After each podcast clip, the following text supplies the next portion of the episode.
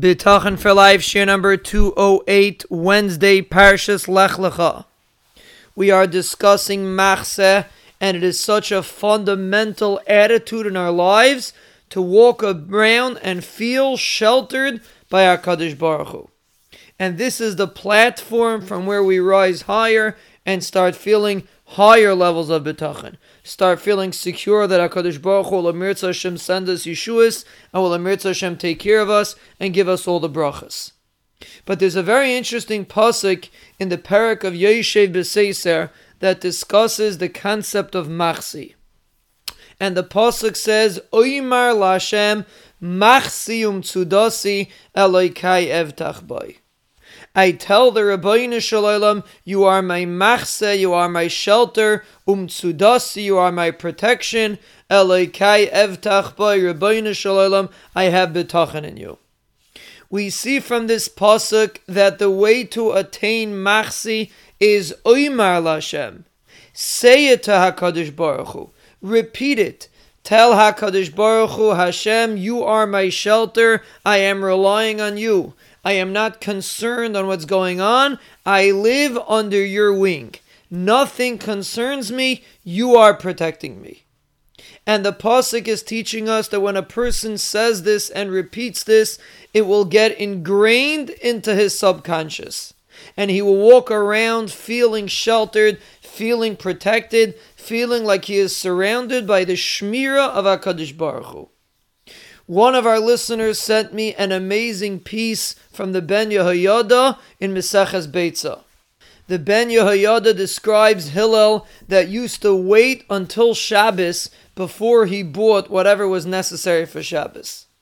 And the Gemara differentiates that Shammai used to buy for Shabbos in the beginning of the week. But Hillel used to wait till close to Shabbos and then he will find something that was fit for Shabbos. And the Gemara explains, and the Ben Yehoyada analyzes this, that the point of what Hillel was trying to do was to strengthen his bitachon.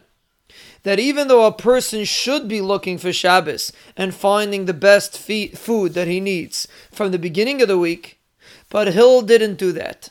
By Hillel, his bitachon was primary and therefore he waited specifically until the end of the week and he prepared whatever he found at the end of the week for Shabbos. Because he had bitachon the entire week that the Ribono Shel Olam will send him something special for Shabbos.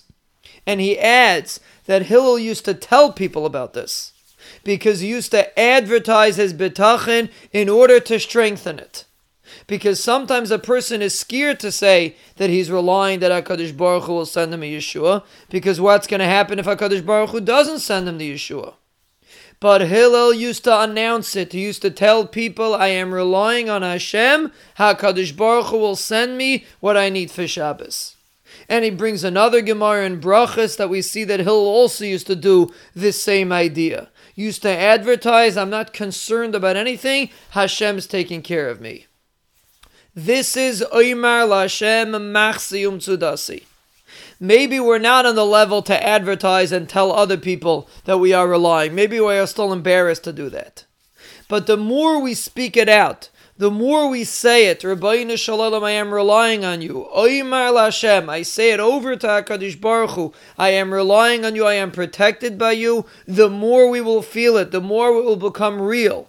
We will stop living in the imaginary world that everybody else lives in that the world dictates the outcome and there's other people that dictate the outcome, we will start feeling machsium tsudasi. We will start living in the real world, the world of protection from HaKadosh Baruch Hu.